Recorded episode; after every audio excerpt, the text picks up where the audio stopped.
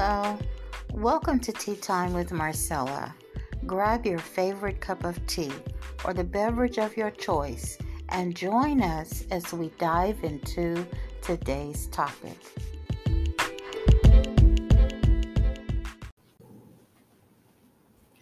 Luke 15, verse 1.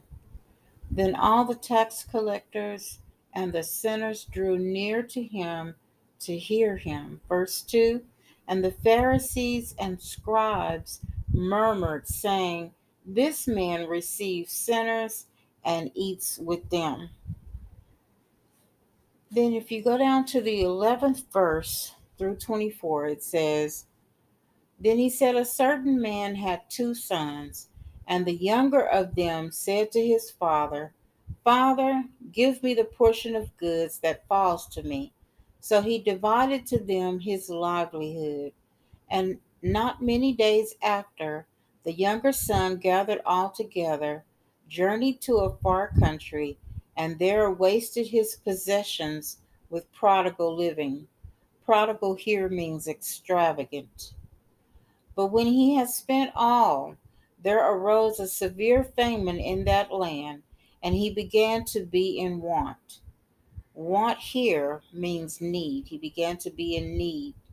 Then he went and journeyed himself to a citizen of that country, and he sent him into his fields to feed swine, pigs, to feed swine. And he would gladly have filled his stomach with the pods that the swine ate, and no one gave him anything. But when he came to himself, he said, How many of my father's hired servants have bread enough and to spare, and I perish with hunger?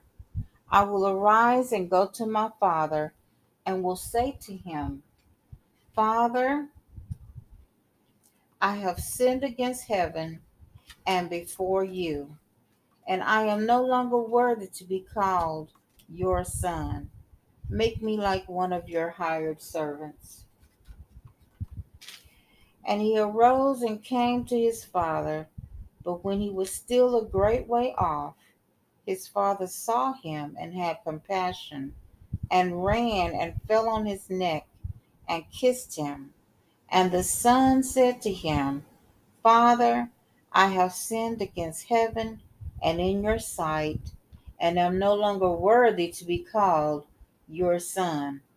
But the father said to his servants, Bring out the best robe and put it on him, and put a ring on his hand and sandals on his feet.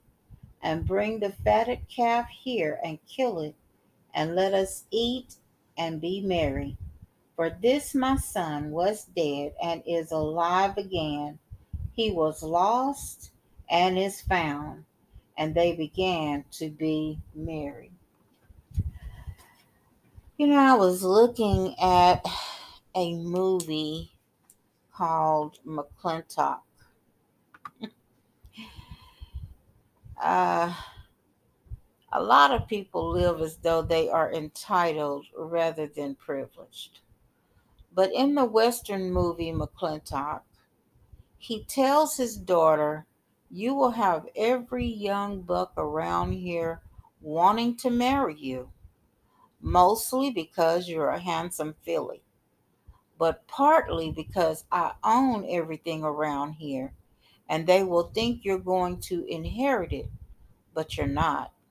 I'm going to leave most of it to the nations for a park.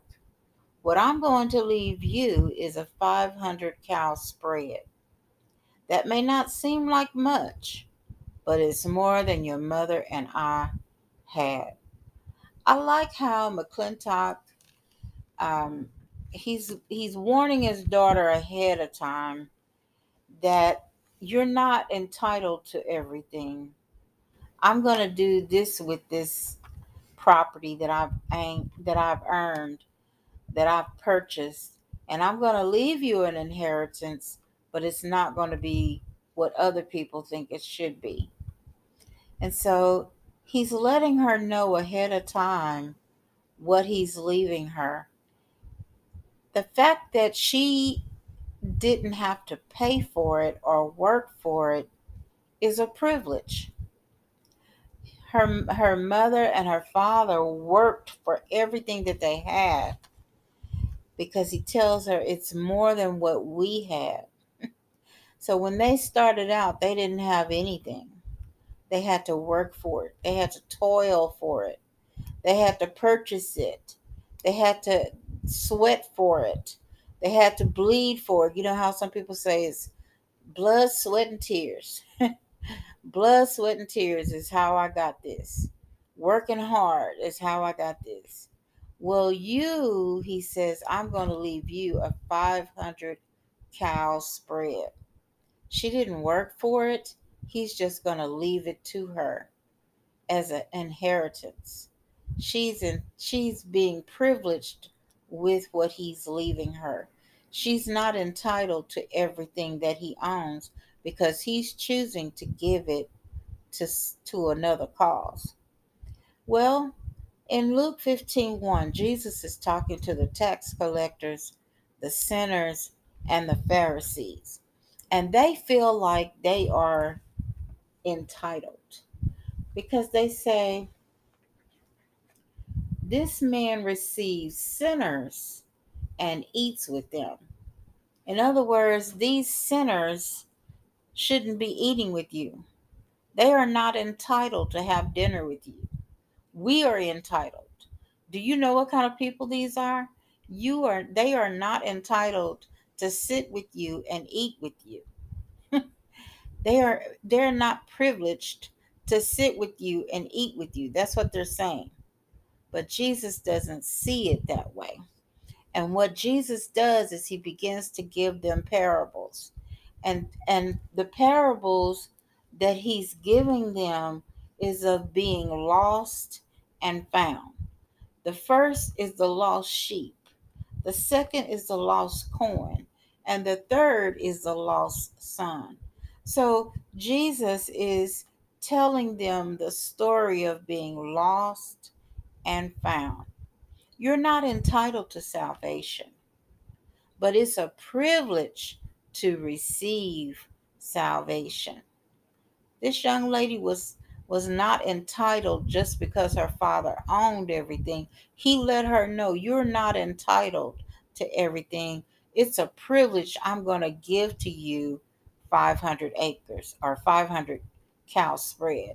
This is what you're in, this is what you're privileged to receive from me. This is what I want you to have. This is what I give to you. And I was talking with my my grand my great grands this weekend, and I was sharing with them. Um, you know, our parents take good care of us, and it's really a privilege that they love us and care for us and take care of us. This young man uh, in this parable, the prodigal son, he felt entitled. He told his father, he says, Give me my portion of your goods. Whose goods are they? it's the Father's goods. Give me my portion of the estate. Like he's entitled to get a portion of the estate. He doesn't know if his father wanted to give a portion of the estate or not, unless he heard him talking about it. Well, he thinks he's entitled to get it now. His father hasn't even died. He wants his share now he's not understanding that it's a privilege to be in his father's home. It's a privilege to receive a portion of his father's uh, estate. He feels entitled. He leaves with that attitude, and soon after he has extravagantly spent all his money, he understands what privilege really is and what entitlement is because when the when the, he begins to feed the, the swine the pigs he got hired on by a farmer to feed the swine. The food that he's giving the swine which was not does, doesn't look edible it doesn't look um, enticing or delicious that's that food that what they were giving to those swine begins to look good to him. And he comes to himself. When that when that stuff begins to look uh, like he wanted to eat some of it it began to look appetizing to him because he was so so hungry he comes to himself and he realizes what he's thinking and his mind goes back to his father and he understands what a privilege it is just to even be a servant because the servants had plenty of food. You know, they were hired servants. It said hired servants. But they understood that they were getting far more than their portion.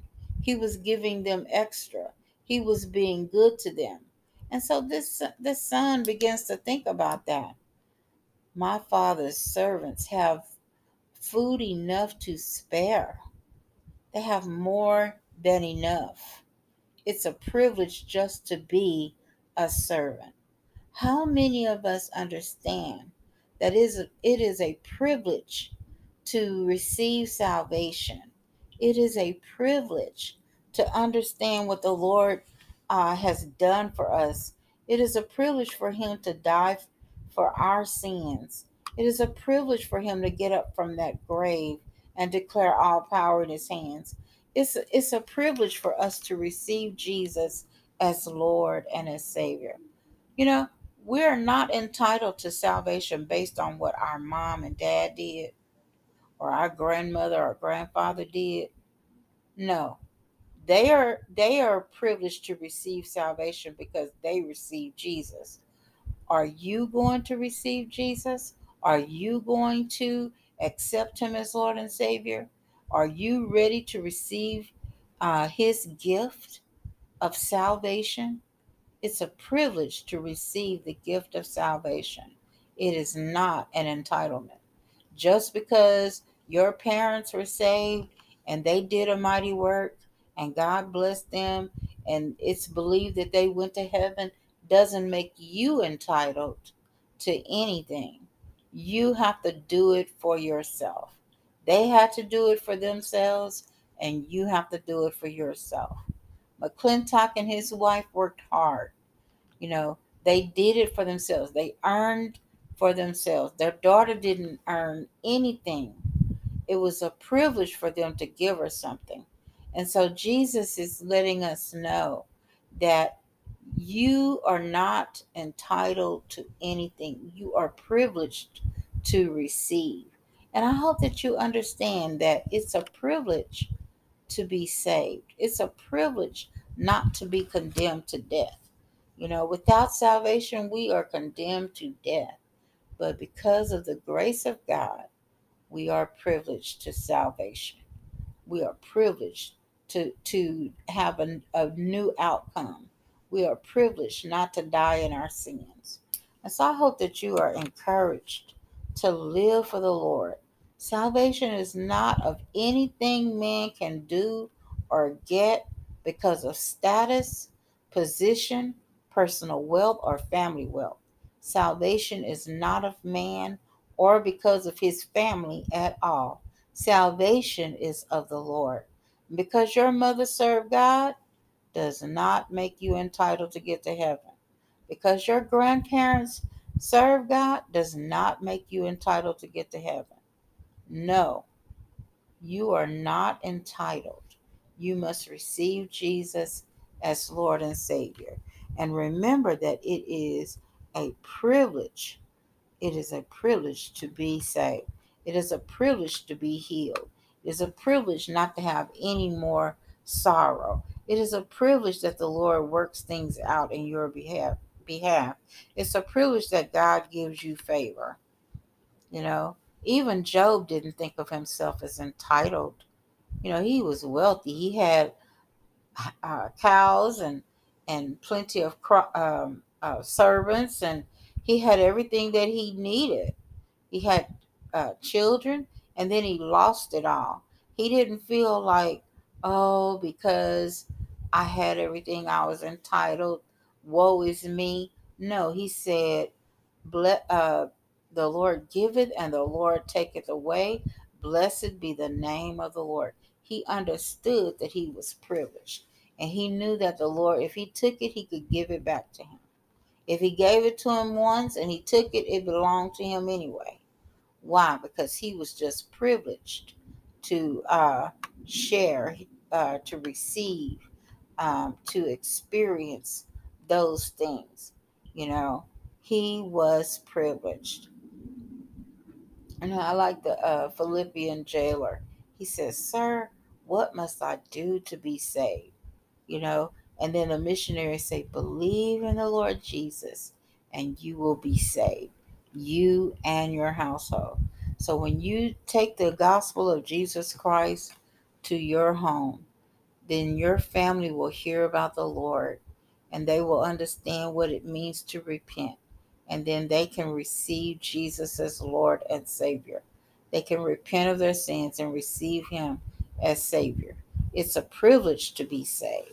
It's a privilege to hear the Word of God. There are people in parts of the country who cannot hear the Word of God.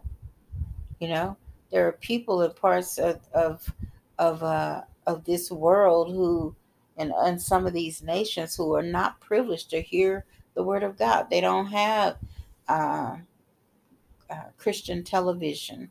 They don't have uh, the luxury of of having church every Sunday. They got to go underground to even um, go to church. So it's a privilege. It is a privilege.